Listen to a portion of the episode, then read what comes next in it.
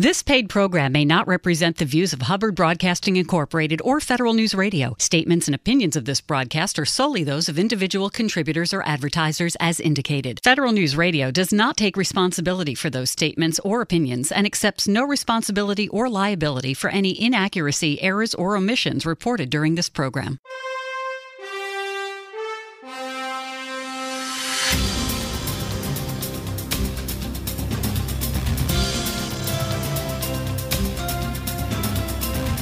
Welcome to the Business of Government Hour, a conversation about management with a government executive who is changing the way government does business. The Business of Government Hour is produced by the IBM Center for the Business of Government, which was created in 1998 to encourage discussion and research into new approaches to improving government effectiveness. You can find out more about the center by visiting us on the web at businessofgovernment.org. And now, the Business of Government Hour. Welcome to a special edition of the Business of Government Hour, a conversation with authors. I'm Michael Keegan, your host and managing editor of the Business of Government magazine. For over 16 years, the IBM Center for the Business of Government has sought to connect research to practice, engaging authors and academics who, in their research and studies, contribute in some form or fashion to changing the way government does business. Many important social problems cross agency boundaries, and working effectively to solve these problems is not easy. In 2012, the New Zealand government tried something new and different. The government created a system of interagency performance targets. Government leaders were frustrated by cross agency social problems that persisted, and they wanted to push public servants to purposefully and creatively overcome the challenges to collaboration. Almost 30 years of trial and error since 1989, New Zealand's results program has been a remarkable success. But this success has not come easily. How have public management reforms evolved in New Zealand? What is the New Zealand Results Program? And what can other governments learn from the New Zealand experience? Today, I will explore these questions and so much more with our very special guest, Professor Rodney Scott, co author of the IBM Center Report Interagency Performance Targets, a case study of New Zealand's results program. Professor Scott, welcome to the show. Thanks for having me. So, before we delve into your report for the IBM Center, I'd like to get some context. Um, would you tell us, sort of give us a background of the nation of New Zealand, its size, its budget, population, and more importantly, what form of government? Okay. So, New Zealand's a, a small nation in the South Pacific that consists of a number of islands. Um, uh, it was originally settled by the Maori people, um, uh, and then in 1840 they signed a treaty with the uh, European explorers.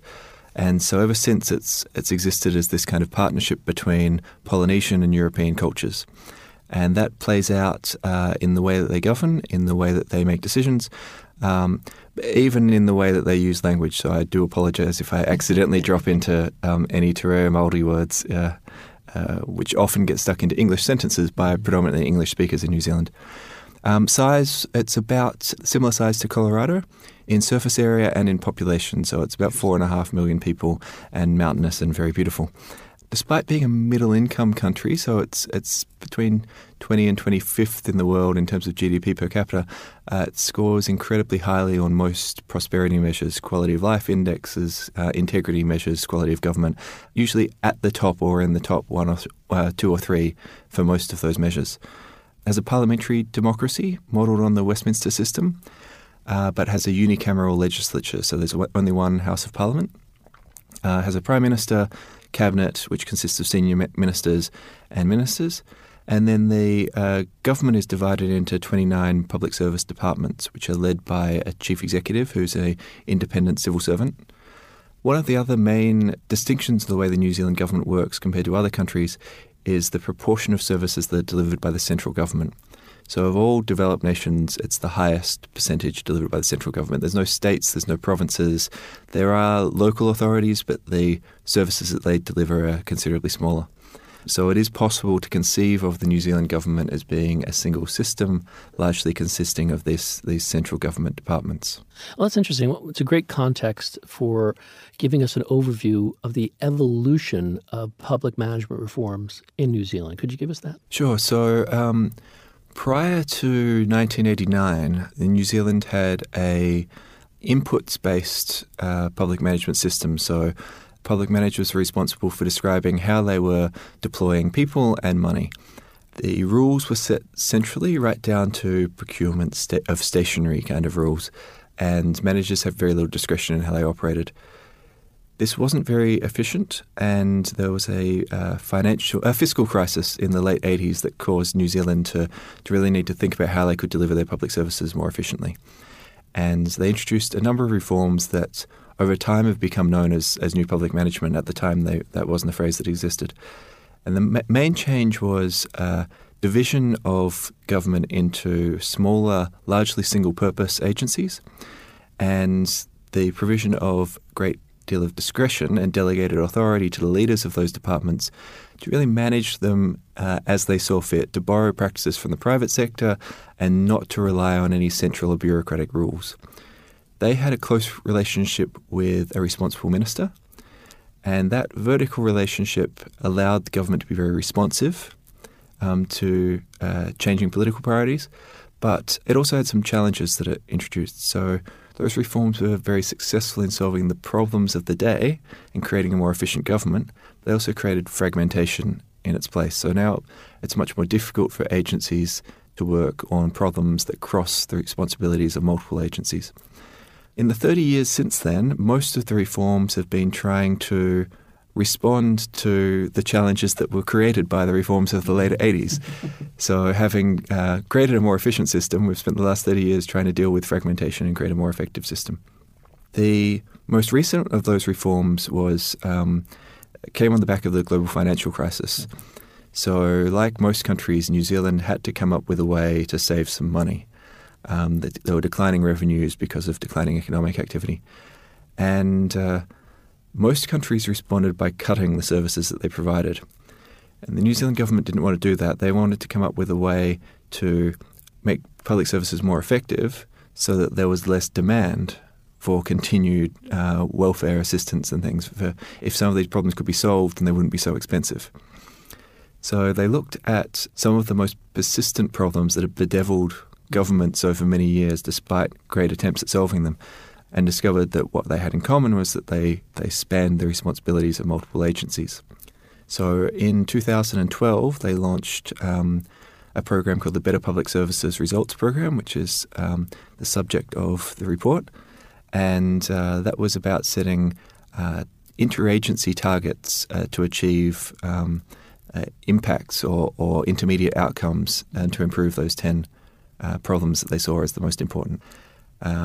The the reforms uh, of of 2012 introduced this focus on intermediate outcomes because intermediate outcomes are, are closer to the attribution and to the activity of public servants, um, while still having some intrinsic value. In contrast to, say, end outcomes, which tend to have um, a much longer delay between an action and its observed effect. So, Rodney, what prompted your interest in the research area that you work for the report for IBM Center, and perhaps you could tell us how you conducted your research. Okay, so um, the program consisted of 10 results that were scheduled to run from 2012 to the middle of 2015. So in 2016, uh, the government had to start to think about what would happen when those targets were achieved. And so it wanted to look at had the program been successful and were there any aspects of it that should be retained, changed, modified, discontinued. So they engaged me and uh, my co author Ross Boyd to do an evaluation of the program. Uh, Ross is the public servant within the State Services Commission who leads the, the program, and I was coming from uh, University of New South Wales. The evaluation consisted of a partnership between practitioners and academics mm-hmm. um, in quite a new way that hadn't been done in New Zealand before.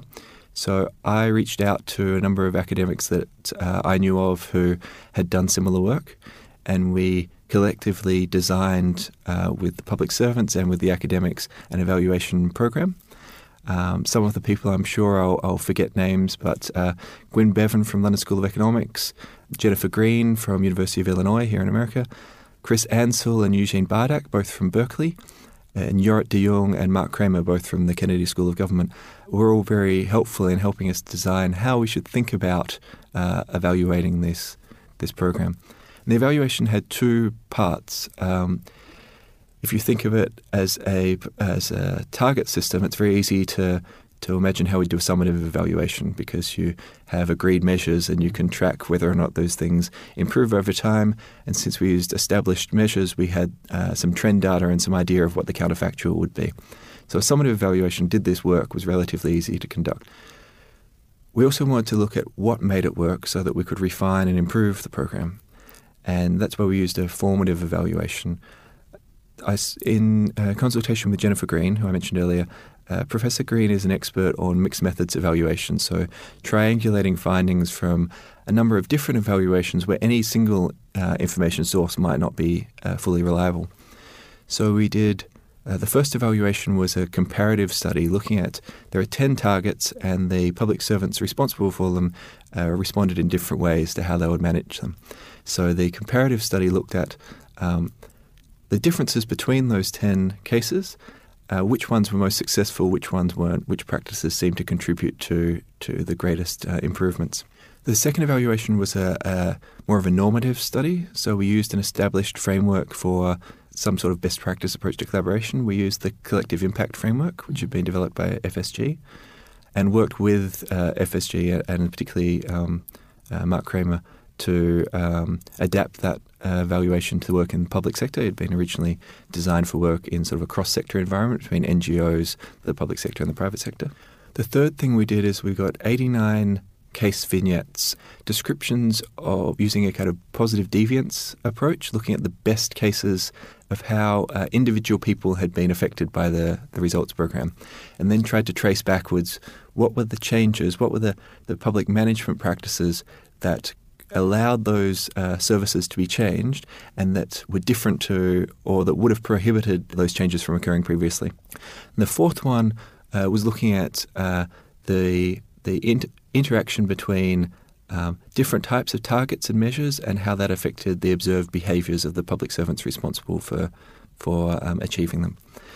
We looked at four common factors that were consistently associated with um, success across those four different evaluations did some comparison to some target regimes in other countries, and then sort of assembled that into a series of practice insights or success factors that we think are we're reasonably confident uh, contributed to the success of the program. What are the 10 cross cutting problems the New Zealand Results Program focuses on?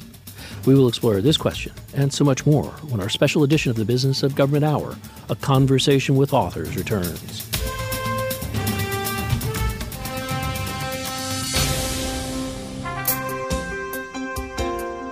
Latest edition of the Business of Government magazine delves into a diverse set of topics and public management issues facing us today.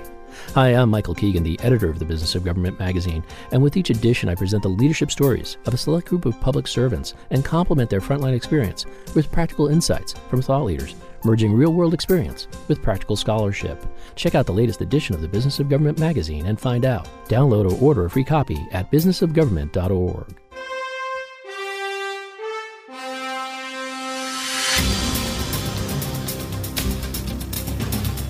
Welcome back to a special edition of the Business of Government Hour, a conversation with authors, exploring ideas for improving government effectiveness with Professor Rodney Scott, co author of the IBM Center Report, Interagency Performance Targets, a case study of New Zealand's results program.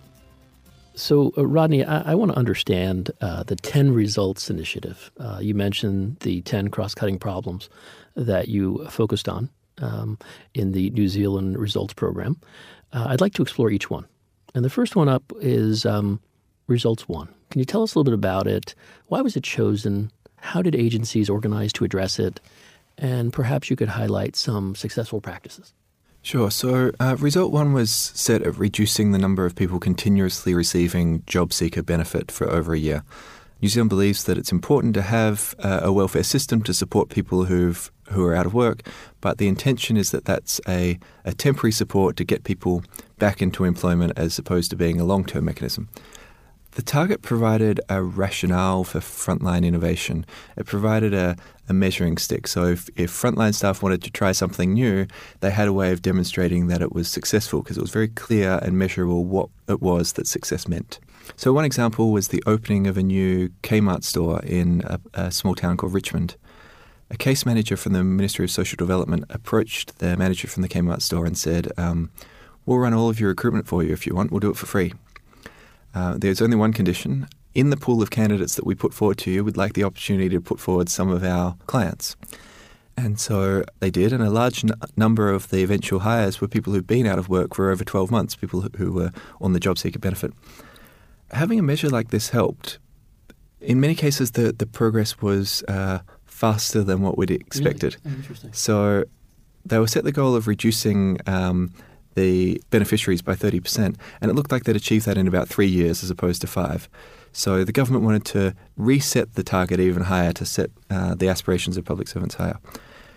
One of the challenges there is that the target now includes all welfare payments, not just job seeker payments. So, any uh, beneficiaries uh, of working age who've received a benefit continuously for 12 months. And what that means is it's no longer possible for the Ministry of Social Development to go it alone on this. Uh, a lot of these cases have multiple factors why they are not in the workforce. They might have uh, mental health or substance abuse problems. They might have physical disabilities that are limiting their ability to be in the workplace. They might have particular skills that are lacking, um, and so they need to interact with the education sector.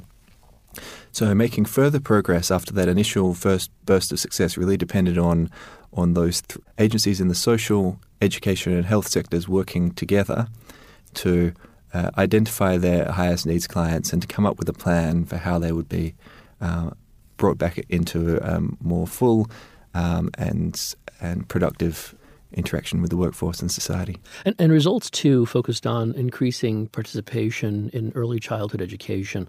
Uh, what's the target there? Why was it chosen? And how did agencies address the issue? And perhaps you could highlight some of the successful practices that were born.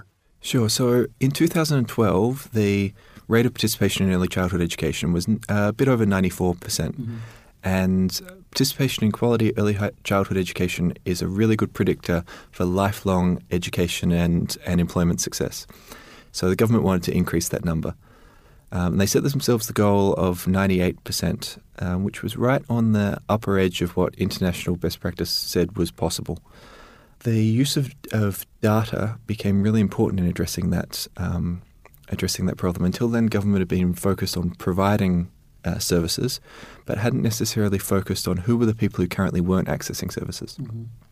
So when they really delved into that data, they found uh, small pockets, small communities that were really underrepresented in early childhood education.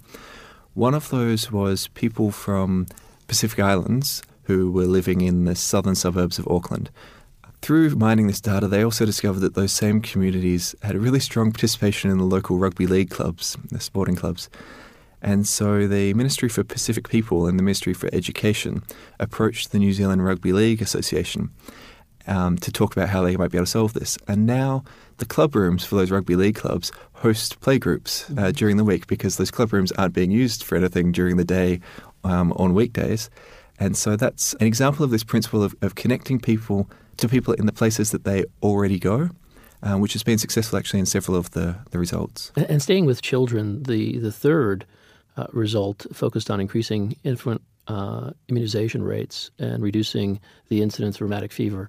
Uh, can you tell us why that was chosen? What were the targets, and sort of like how what agencies were involved to tackle this issue, and were there any successful practices gleaned from this effort? Sure. So, result three is a bit of a weird one. We often talk about there being 10 problems and 10 results and 10 targets. Well, there's 10 problems and 10 results, but there's 11 targets. targets. And result number three is the one that has two targets. One of those is, is a universal target. It's about mm-hmm. increasing vaccination amongst all uh, infants at, uh, aged eight months. Um, so the goal was to improve it from 83% to 95%. This was at a time when the uh, immunization rate had plateaued at, at 83 or low 80s for, for several years. The other one was rheumatic fever, and rheumatic fever is a serious disease that um, uh, affects only a much smaller segment of the population. Mm-hmm. But it's very closely linked to um, poverty and to overcrowded housing conditions. So, the only way to reduce uh, the rates of rheumatic fever is to tackle a whole bunch of complex social problems to do with poverty and housing. So the reason these were both put forward is that they wanted one target that everybody could relate to, and one target that was really well focused and put the attention on those people who needed it most. Um, so that's that's why they were both included. This question of narrow targets versus broad targets is, I think, a really important one. There obviously there are trade-offs between them. I think one of the best examples of how they solved uh, solved this, they managed to reduce rheumatic fever rates by two thirds um, over the last four years. Was in a partnership with two charitable organisations in the Auckland region to form what is called the Auckland Wide Housing Initiative. And that involved the Ministry of Health and the Ministry of Social Development connecting their client data, which is something that they had known for a long time was useful to do, but they hadn't had the impetus to do it. Mm-hmm. Um, it's quite a difficult thing to do from a technical standpoint. What that allowed them to do is to identify people who were at risk of developing rheumatic fever because of their housing conditions. And so to prioritize those people for efforts to either improve their housing conditions or to move them to a different housing environment. And that's been something where uh, having a target that changes quickly has been really important. So after the first six months, they focused on health promotion and they managed to drop it a couple of percent, but hadn't got the kind of big change they were looking for. Mm-hmm. Six months later, they decided to focus more on, on a screening initiative. That dropped it a few percent more, but not in the kind of scale that they were talking about. Having a target which said we want it to reduce by two thirds provided enough uh, ambition and urgency that we knew 2%, 3% wasn't sufficient, so we had to do something radically different. So that's that was the impetus to try something much harder, which was to pull this this uh, administrative data between multiple agencies. And staying on children, uh, the fourth area was uh, re- reducing the number of assaults on children. Um, is it a serious issue in the nation? And what were some of the practice, best practices in this area that you've gleaned? Hmm. So, um, assaults on children is one of those cases that it doesn't necessarily affect a huge number of people, but the people who are affected, it's a very serious yes. Impact for. So the numbers that we're talking about are around 3,000 cases per year of substantiated physical assault against children. It's one of those situations where, unfortunately, the actual incidents will be greater than the reported incidents. But that's why we use substantiated physical abuse because that's the the measure that tends to track most consistently over time, irrespective of awareness campaigns, as opposed to the reported rate of physical assaults, for example, which goes up and down um, depending on, on public awareness. It was a little different from the others in that this one, rather than plateauing as the others had been, there'd been persistent problems that the government was stuck on. This was one that was getting worse. So there'd been a 10 year trend of the rate of substantiated abuse against children increasing by 5% per year. So even if that trend continued for another five years, we would have been at least 25% higher by now than we were for, uh, five years ago. Public servants recommended the target be that uh, we stop that upward trend. This is one of those situations where ministers didn't take their advice. Ministers decided that uh, stopping things getting worse is a different motivational effect than making things better. So they set the target at reducing the um, rate by 5% from where it was and, and arresting that trend of increasing 5%.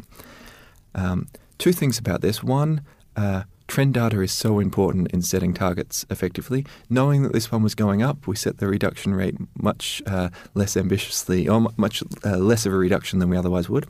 Crime, for example, which we'll talk about later, crime had been uh, going downwards, and so you can af- afford to set a much more ambitious target against that trend data.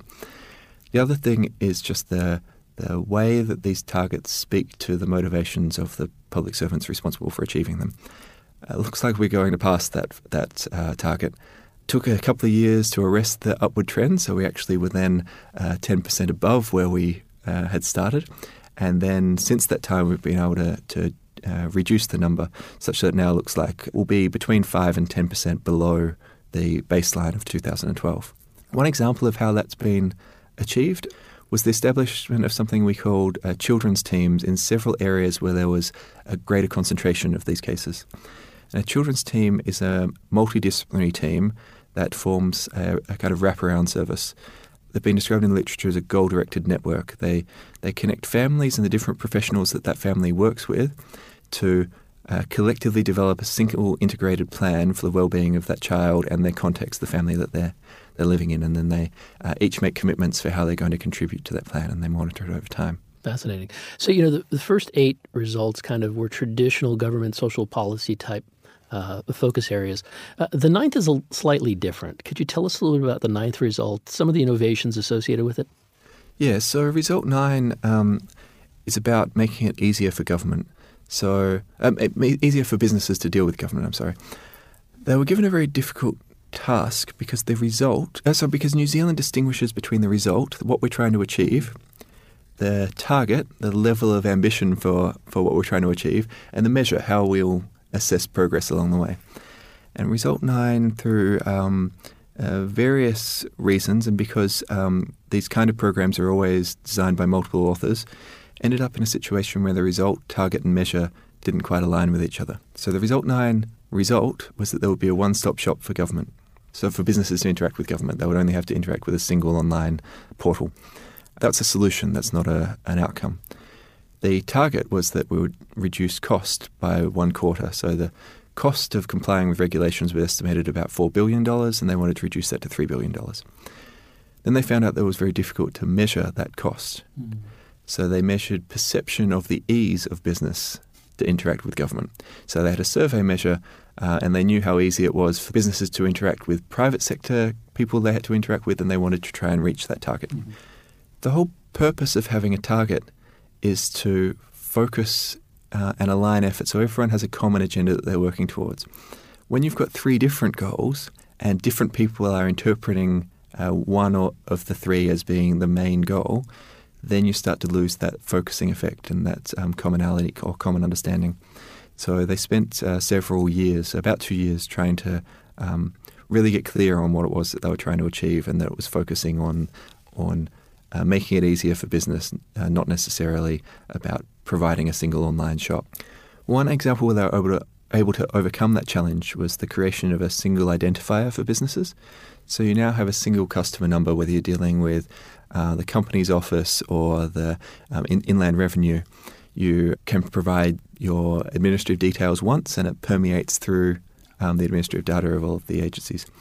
It's called the National Business Number, and, and it's been one of those things that businesses have told us that they really like. They'd been very frustrated at having to tell the same information to, to multiple agencies and very frustrated about the fact that we didn't seem to know who they were. They, they'd told the company's office that they no longer existed. Why did they now need to tell um, the uh, insurance, the Accident Compensation Corporation, or the, the taxation department that they didn't exist anymore? So now you can do that all in one place, and um, that's a much more efficient uh, uh, much more efficient for, for businesses, even though it was much more difficult for government. So, Rodney, the final result focused on making sure New Zealanders can complete their transactions with government easily in a digital environment. Can you tell us more about this result? What were some of the uh, issues uh, addressed and uh, some of the solutions um, achieved? Uh, so, a lot of government services, you still had to fill in a paper really? form. Okay. Um, you had to turn up to an office and that just uh, wasn't the way people wanted to deal with government anymore. It wasn't the way they were used to dealing with their phone company or their their electricity company. So why would they expect to deal with, with government that way? So the goal was fairly ambitious there. It was to reduce, uh, increase from 29% to 75% the proportion of, serv- of transactional services that were completed online. That's a good measure because uh, it's not about how many are available online, it's how many people are choosing to access online because it's easy to do online. Again, one of the solutions, a bit like Result 9, was uh, making it so you only needed to tell us once. There's a, a new service called RealMe. RealMe is a single personal identifi- identifier that you can get from the government. And that means instead of having to prove who you are each time you want to register for a service, you just tell us your RealMe login and we know who you are. Whether that's ordering a new passport, which you can do online and it turns up three days later in the mail. It's, it's an incredibly uh, quick and efficient process. Whether that's booking a camping hut through the Department of Conservation, you just tell them your RealMe uh, username and password, and they know and, and believe you who you are. You don't need to provide any further authentication than that. What lessons can other countries learn from the New Zealand experience?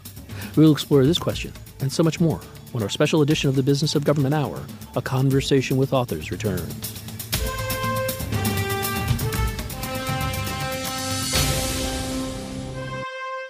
Rob Foster, Chief Information Officer, U.S. Department of the Navy. What are the IT priorities for the U.S. Department of the Navy? How is the Navy leveraging mobility solutions? What is the Navy doing to enhance its IT security? Join host Michael Keegan as he explores these questions and more with Rob Foster, Chief Information Officer, U.S. Department of the Navy. Tune in on Mondays at 11 a.m. for the Business of Government Hour on Federal News Radio, 1500 a.m.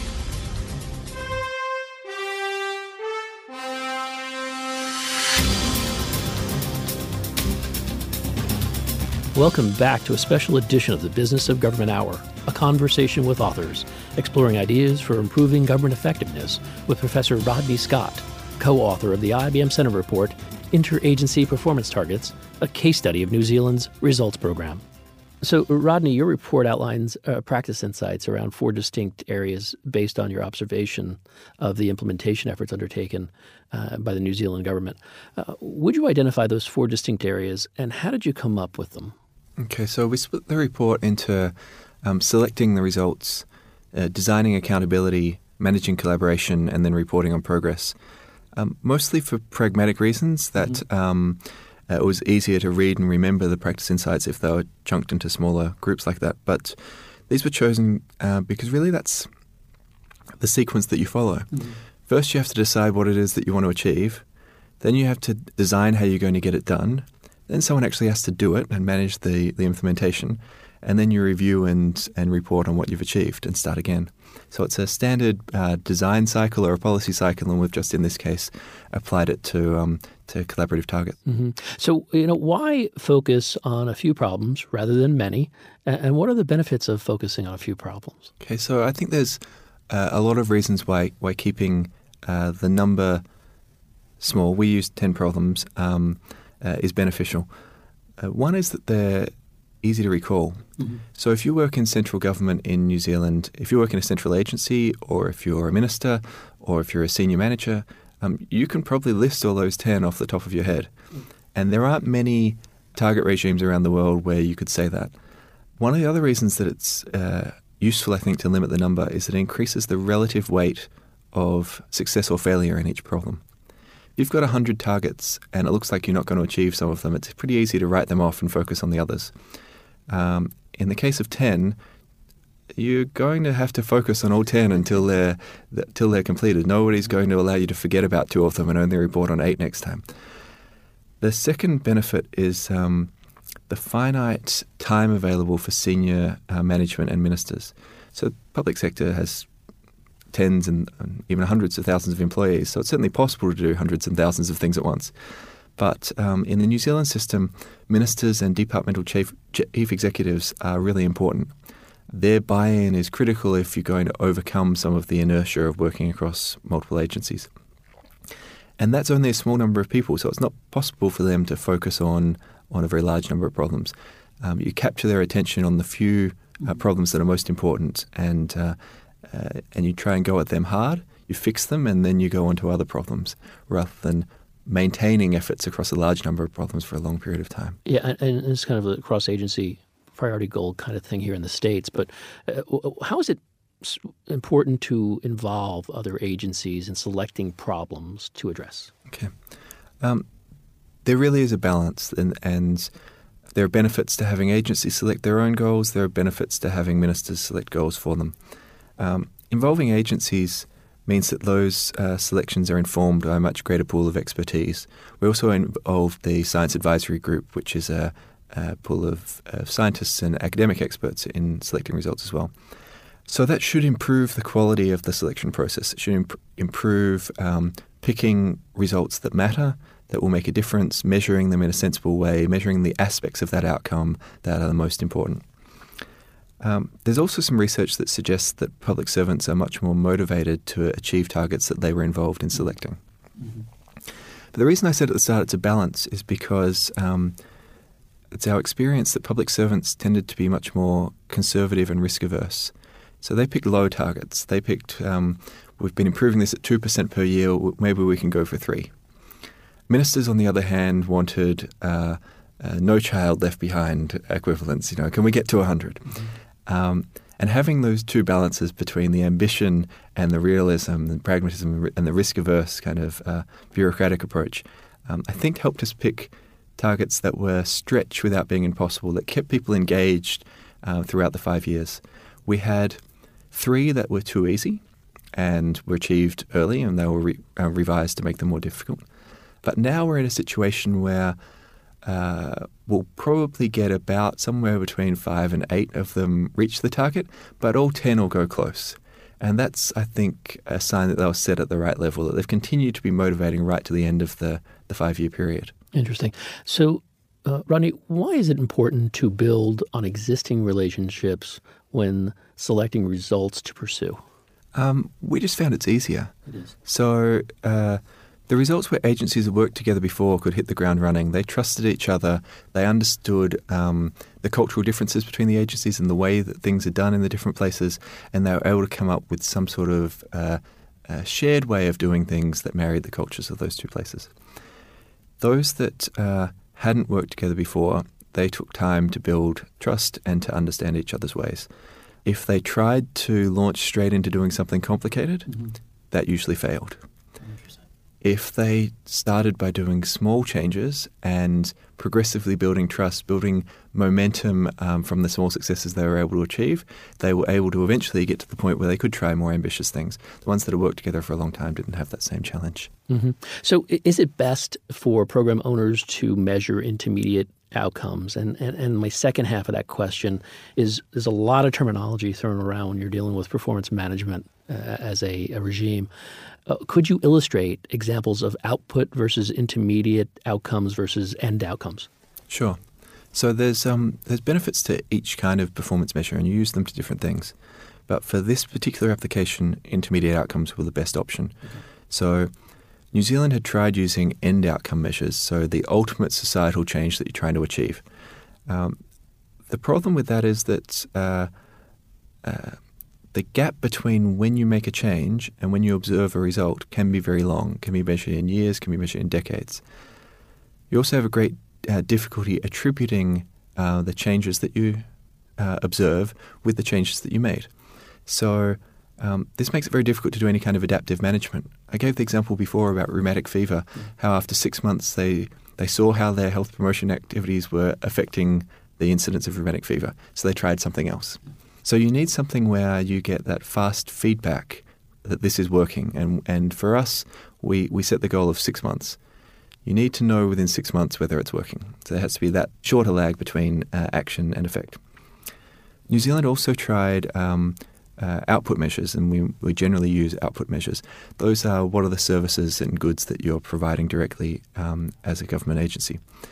And they change quickly and are usually very easily attributable to the actions of agencies, they don't necessarily have intrinsic value. Um, they're not something that, uh, in and of themselves, change the lives of New Zealanders, or, or they can be achieved in a way that doesn't change the lives of New Zealanders. So, for example, if we look at result two, we can say as an output uh, that the Ministry of Education can fund early childhood education centres. They're provided by private providers, but our Ministry of Education can, can fund them. Or we can try to ensure that children are actually participating in these services or using these services. We might think of that as an intermediate outcome or something that's co produced with society. That's the measure that we actually used. Or we can measure the long term uh, uh, educational and employment outcomes that those children achieve, but that might take 20 years to, to observe. So, if you're going to use an intermediate outcome, one of the main cautions is that you need to, to have reasonable confidence that the achievement of that intermediate outcome will lead to longer term end outcomes, but that using it as a proxy measure in the meantime um, to uh, to give you that feedback to allow you to adapt what you're doing. Mm-hmm. So, g- given your uh, evaluation and research for your report for the IBM Center uh, around New Zealand's results program, why is it so important to align results, targets, and measures? Sure. So, um, New, when New Zealand distinguishes between these three things, they they do it for a reason. Um, but but by having three different uh, things, they're often conflated in other countries. You also have the opportunity that they don't align. The reason that they're separated is um, you want a result to be in the simplest language you can that speaks to people's motivations and passions. It should be about changing people's lives. A target needs to be the simplest number that you can come up with. So, um, in our case, they are often count measures. So, how many people have this? How many people have this? Um, they're not subjective. They're not um, really that open to interpretation. They stand out on their own and they provide the public with trust. Mm-hmm. The public goes, okay, you're not trying to hide something from me. You're telling me straight up how many kids are graduating high school and is that more or less than it was before? And then the measure is where you get technical. So if I use the example in result three, um, we don't know the incidence of rheumatic fever. The goal is to reduce rheumatic fever by two thirds. We don't know how many people actually have rheumatic fever. We know how many people present to hospital with rheumatic fever, and we think that's a pretty good measure. But some people have to go to hospital multiple times. So uh, we use the measure of the first incidence hospitalization for an individual within a 12 month period. Um, and that was developed with the data analysts and the scientists to come up with a technical measure that is the best way of, of uh, assessing progress. So that's the reason we split them out because they serve different purposes. But they um, ideally should all measure the same thing. They should uh, be aligned so that they provide that focus and that sense of purpose for the public servants. And when they don't, you get um, you get confusion between public servants as, as, to what they're actually trying to work to achieve. Mm-hmm. And, and, it's true that targets are useful management tools. Um, they clarify purpose and ambition. Um, how important is it to publicly commit to your uh, performance management targets? Um, I think it's been hugely important uh, to the success of this program, um, despite the fact it was very scary for the government. Mm-hmm. And uh, this has been something that public servants have been advocating for for a long time, and governments have been very reluctant to do. Because um, when you go out and tell the public that you're going to achieve a number by a date, then you will be held, um, you will be punished if you don't achieve that number. Um, New Zealand, like many countries, um, likes to start new things. I've uh, been speaking to, to public servants around uh, the US, and it seems to be something that happens here as well. Uh, in in this case, uh, every few years, the New Zealand government will um, launch a new flagship program, and public servants aren't really sure whether that will stick around. They're not sure if they'll actually have to deliver on the things that they've been asked to do. Uh, in 2012, the New Zealand government uh, went out publicly and said, This is what we achieve over five years. These are the things that we think are important. This is how we'll report it and when we'll report it. We'll tell you every six months, we'll show you these line graphs. Um, it's going to be very difficult for us to, to walk away from those. So they were intentionally tying their own hands, mm-hmm. um, just something very uh, brave and and risky for ministers to do. Um, but they did it because uh, it was a signal to public servants. Public servants knew, well, ministers have tied their hands. They can't walk away from this, so we can't walk away from it either. We have to go all in on this because at the end of the five year period, we're going to be held responsible for whether or not we've achieved these things. We know this target program is going to last for five years. Um, and that's been quite different to um, other reforms that have been launched with great fanfare but have sort of gradually faded over time. Mm-hmm. So I'd like to get your insights on designing accountability. New Zealand's results um, program uh, combines, as you pointed out, a top-down governance uh, with a uniquely bottom-up innovation approach. Um, what did New Zealand learn by trial and error, say over three phases, and how did New Zealand hold leaders collectively responsible? So, uh, New Zealand's been accused of being obsessed with accountability. We uh, have historically worked on the principle of a single throat to choke. So, everything must come down to one person in the end. There must be one person who's responsible. And that gets in the way of collaboration. So, holding individuals accountable for collaboration uh, has always been a fraught endeavour. New Zealand um, first tried uh, appointing one chief executive as the nominal leader, a first amongst equals. Mm-hmm. And they were responsible for influencing their other chief executives to cooperate with them to achieve the target. This focus on having one person ultimately responsible uh, made other contributing agencies feel less responsible. They felt like it was something that was optional for them. They didn't have skin in the game. It wasn't their reputation that was on the line. So the second thing that the State Services Commission tried um, they switched to focusing on behaviours, uh, which agencies look like they're contributing to collaboration, which ones look like they're doing their share, which ones are being cooperative, which ones are putting aside some of their own priorities to work for the collective good. Um, and that's great in theory, um, and it had some uh, successes in practice. But collaboration is something of a black box. Uh, it's very difficult from the outside to really understand what's going on, um, what are surface behaviors versus what is actually making a difference. So, the current system, which was adopted in 2014, was to hold groups of chief executives blindly, collectively responsible for the targets. Uh, so, in the case of reducing crime, the Chief Executive of the Ministry of Justice, the New Zealand Police, and the Department of Corrections are all equally responsible for reducing crime and criminal reoffending. They can't say that they were successful, but the others failed.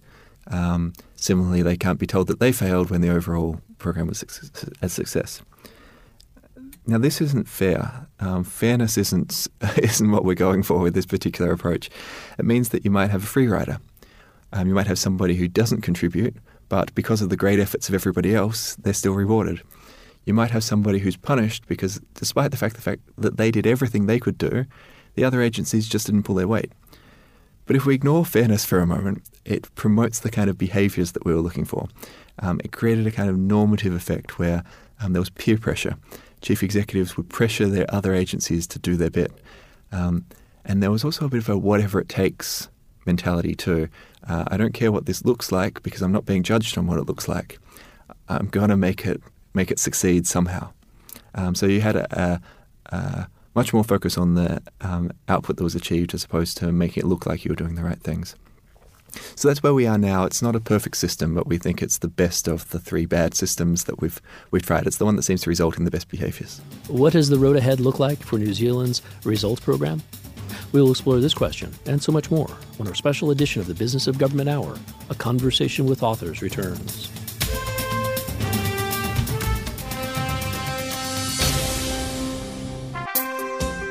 From forging a unity of effort in Homeland Security, to strategizing today how to field the U.S. Army of tomorrow, to pursuing affordable housing, eliminating fraud, waste, and abuse in healthcare, and securing cyberspace. The latest edition of the Business of Government magazine delves into a diverse set of topics and public management issues facing us today. Hi, I'm Michael Keegan, the editor of the Business of Government magazine, and with each edition, I present the leadership stories of a select group of public servants and complement their frontline experience with practical insights from thought leaders, merging real world experience with practical scholarship.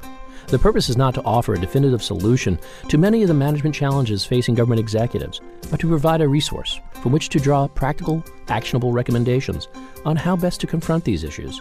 Check out the latest edition of the Business of Government magazine and find out. We bring you insights and interviews from government executives who are changing the way government does business. Download or order a free copy at businessofgovernment.org.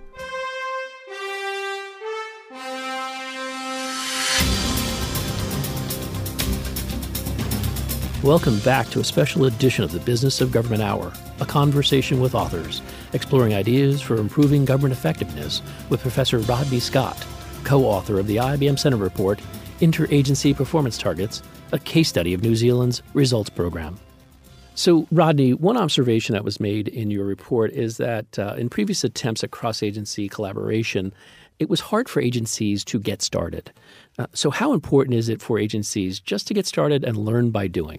Sure. So the, a lot of the collaboration literature talks about the, the norming and forming phases that mm. collaborative groups go through, and I suspect that's that's great. That's a really important thing, and it helps uh, build more sustainable and more trusting relationships. But we just didn't have time. New Zealand set such ambitious targets that there was a real sense of urgency around it. If you spent a year getting to know each other, well, now you've got to achieve a very difficult target in four years rather than in 5 mm-hmm. So to try and get uh, something started, the State Services Commission required that each of the 10 groups um, submit an action plan for what they were going to do in the first six months. And often these action plans weren't particularly ambitious. They were um, what's sometimes called quick wins or low hanging fruit. Um, but they were things that everyone knew that they could do right now that would make a difference.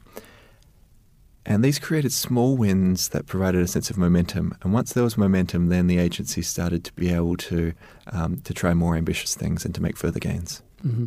So I'd like to jump ahead to um, the idea of reporting. Um, something unique about the New Zealand results approach to reporting on trends and sharing success stories. What are the best practices that you identified in that area? Um, the New Zealand approach to reporting was quite different to what we'd seen in other countries. So, uh, probably the most famous target regime in recent years was the in the UK government, the delivery units under the Blair um, the Blair government. Um, this approach earned the nickname "Targets and Terror." Um, the aim was to publicly shame bad performers and use fear of humiliation to motivate uh, performance. Uh, terrorizing public servants might bring a useful jolt in some cases, particularly if you're looking to move from awful to adequate. Probably not going to promote innovation because people don't want to take risks, and uh, so it may not be suitable for high performing agencies that want to get better. It's also unlikely to be sustainable in the long run because uh, terrorizing people is not something that uh, tends to uh, make people want to work in that environment. Um, and that's how largely how the U- the UK used it. It was a short term intervention used for three or four years that um, was used to shock bad performing agencies into action. New Zealand faced a different situation. It had largely efficient and high performing agencies that were just struggling in a particular area where no one knew what the solution was. These these um, cross agency problems that have been persistent over time where the solutions were going to need to be a little bit risky, a little bit experimental, quite innovative. So fear wasn't going to be the best motivating tactic for that kind of context. So they need to um, focus on rewarding success rather than punishing failure. The reporting system had a lot to do with that. Um, the reports consist of a line graph that shows performance uh, over time. And that's really useful because um, it shows that even if we're not meeting the target, we're better than we were. That's a positive story. So if we have a situation like uh, immunization where we can um, improve the immunization rate from 83% to 95%, well, if we get 94%, that's still amazing. That's still uh, almost two thirds fewer children uh, who aren't fully vaccinated. That's a great success. If we just reported the target and the number and we said we've got 84 and the goal was 85, that's a failure. That's a red circle. If you show a graph that shows that there was a, a flat line from 2000 to 2012 and then a drastic improvement, it seems almost churlish to to say, well, we didn't quite make 85. So that's helped. That's helped the media describe these things as improvements for which targets were used as a motivating mechanism as opposed to a pass fail grade for government. The other thing uh, in the reporting is directly underneath those, those line graphs there are human stories. So we took um, some of the most successful innovations, and uh, for each of the um, cases, they were described in terms of how they'd made uh, a difference in the lives of New Zealanders. So a very human element, and then relate that back to what is it different about public management or how public services are delivered that's made a change for that person. That's great for the public servants. That's why they're there. They don't care about performance management regimes or, or, or, reporting tools. Those are artifacts that the central agencies come up with. The public servants care about making a difference for New Zealanders, so it's motivational for them. It's also stories that the media love, and they pick up and run with it. And so public servants get to see the thing they did being described in the paper as being helping people. Um, and that forms such a strong motivational factor that uh, there's now intense lobbying to get your story into the report. Uh, every six months, when these reports come out, the the ten results uh, and the staff from the agencies emailing and calling the State Services Commission, please can you feature my my example. Um, they supply written case studies. They've also more recently supplied um, video case studies, so we have now a multimedia presence as well. You know, in your report, um, you identify, I think, about seven findings. Um, could you give us like a concise highlight of each? Um, sure. So we tried to summarize what we'd found and, and reduce them to the most basic um, and generalizable uh, elements.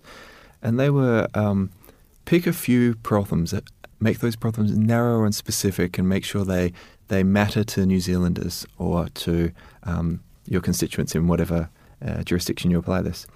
The second thing was to to set targets, um, so it's a number and a date, to create urgency and to create a level of ambition. Next was to declare those publicly, um, so to create a sense of irreversibility um, and accountability to the public that, that you will hold yourself to these things over time and that you won't allow your attention to wane. The next was to try and keep the core collaboration to the most necessary partners. So the more people you try to hold responsible for something, the less any individual feels responsible. Um, there's experiments on this in uh, the behavioral science literature. They call it the Ringelmann effect. If you get one person pulling on a tug of uh, rope on a tug of war, they try as hard as they can. If you've got 20 people on that rope, the output of each individual is significantly less because they're sure someone else has got it. um, so keep that keep the group co- um, small and keep it to the people that you really need. Um, you can involve others as necessary. You can coordinate. You can information share. But just as far as collective responsibility goes, keep it small. Hold those core partners collectively and equally responsible, and don't try to reward um, behaviors individually. Try and make sure that you continue to hold them always jointly responsible, so that they um, they want to influence each other. And finally, um, don't just collaborate at the top. Look at creating multiple intertwined governance mechanisms that exist the whole way through the organization. Don't make this a problem for the chief executives or the senior um, managers to, to solve. Make this so that there are operational committees that are working together right down into the organization so that the whole organization feels committed to doing this, this together. And look for, for ways to signal through that that um, we're all in this together and we're all equally in this together. Mm-hmm. So, looking at the road ahead, at the time of writing your report, uh, the original 10 results were nearing completion, so they might be completed by the time we've spoken. But um, what's, what's, uh, what's next? Um, so, the, the original 10 programs, uh, 10 targets were scheduled to be completed on June 30th, 2017. Uh, for the three that we revised after three years to make them harder, we thought it was a bit harsh to only give them two years to complete them. So those revised harder targets were set over three years, so they'll be completed in 2018. The government has spent the last year or so going through an incredibly involved process to try to um, understand what are the essential elements of the program to retain and to identify 10 new problems. So some of them will be about changing the focus within an individual problem. So maybe we'll focus on quantity last time, this time you might focus on, on quality. But some of them are entirely different problem areas, social problems that um, weren't on the radar in 2012 or weren't the number one priorities of government in 2012, but are now. Then, in sometime in this year, and we're not sure when exactly it will happen, the government will come out and announce these are the new targets, and uh, uh, there'll be a final write up to explore how close uh, the New Zealand government got to achieving its 10 targets over over that period, uh, and then we'll start again and and and set new goals for people. Well, Rodney Scott, co-author of the IBM Center Report Interagency Performance Targets, a case study of New Zealand's results program. I want to thank you for joining me today. Uh, thank you for having me. It's been a pleasure. This has been a special edition of the Business of Government Hour, a conversation with authors, exploring ideas for improving government effectiveness with Professor Rodney Scott, co author of the IBM Center Report Interagency Performance Targets, a case study of New Zealand's results program. You may order or download a free copy of this or any other IBM Center report at businessofgovernment.org. Be sure to join us next week for another informative, insightful, and in depth conversation on improving government effectiveness. For the Business of Government Hour, I'm Michael Keegan. Thanks for joining us. This has been the Business of Government Hour. Be sure to visit us on the web at businessofgovernment.org. There you can learn more about our programs and get a transcript of today's conversation. Until next week, it's businessofgovernment.org.